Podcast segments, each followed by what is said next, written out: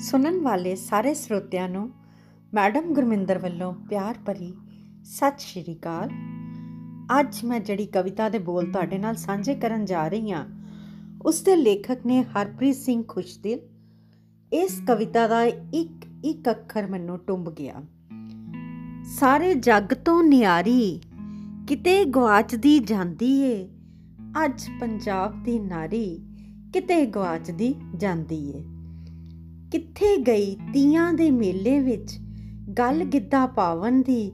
ਕਿੱਥੇ ਗਏ ਤਰਿੰਜਨਾ ਦੇ ਚਰਖੇ? ਕਿੱਥੇ ਰੁੱਤ ਗਈ ਸਾਵਨ ਦੀ? ਫੁੱਲਾਂ ਭਰੀ ਕਿਆਰੀ ਕਿਤੇ ਗਵਾਚਦੀ ਜਾਂਦੀ ਏ। ਅੱਜ ਪੰਜਾਬ ਦੀ ਨਾਰੀ ਕਿਤੇ ਗਵਾਚਦੀ ਜਾਂਦੀ ਏ। ਤੂੰ ਗੈਰਾਂ ਦੇ ਆਖੇ ਲਾਕੇ ਝੋਲੀ ਕੰਡੇ ਪਾ ਲੈ ਨੀ। ਕਿੱਥੇ ਗਏ ਦੁਪੱਟੇ ਰੇਸ਼ਮੀ? ਕਿੱਥੇ ਲੌਂਗ ਗਵਾ ਲੈ ਨੀ। ਸਿਰ ਉੱਤੋਂ ਫੁਲਕਾਰੀ ਕਿਤੇ ਗਵਾਚਦੀ ਜਾਂਦੀ ਏ। ਅੱਜ ਪੰਜਾਬ ਦੀ ਨਾਰੀ ਕਿਤੇ ਗਵਾਚਦੀ ਜਾਂਦੀ ਏ।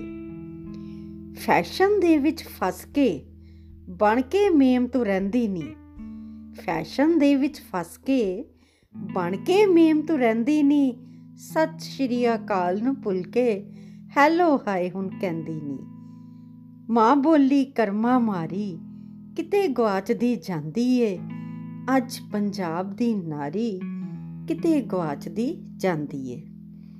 ਪਿੱਛੇ ਛੱਡ ਪੰਜਾਬੀ ਵਿਰਸਾ, ਪਿੱਛੇ ਛੱਡ ਪੰਜਾਬੀ ਵਿਰਸਾ ਕਿਸ ਨੂੰ ਪਾਉਣਾ ਚਾਹੁੰਦੀ ਏ? ਜਾਂ ਇਹ ਫਿਰ ਕਹਿ ਲੋ ਆਪਣਾ ਆਪ ਹੀ ਮਿਟਾਉਣਾ ਚਾਹੁੰਦੀ ਏ? ਜਾਂ ਫਿਰ ਕਹਿ ਲੋ ਆਪਣਾ ਆਪ ਹੀ ਮਿਟਾਉਣਾ ਚਾਹੁੰਦੀ ਏ? ਸੋਨੇ ਭਰੀ ਪਟਾਰੀ ਕਿਤੇ ਗਵਾਚਦੀ ਜਾਂਦੀ ਏ। ਸਰਦਾਰਾਂ ਦੀ ਸਰਦਾਰੀ ਕਿਤੇ ਗਵਾਚਦੀ ਜਾਂਦੀ ਏ।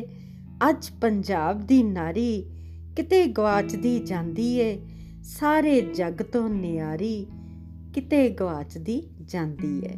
ਧੰਨਵਾਦ।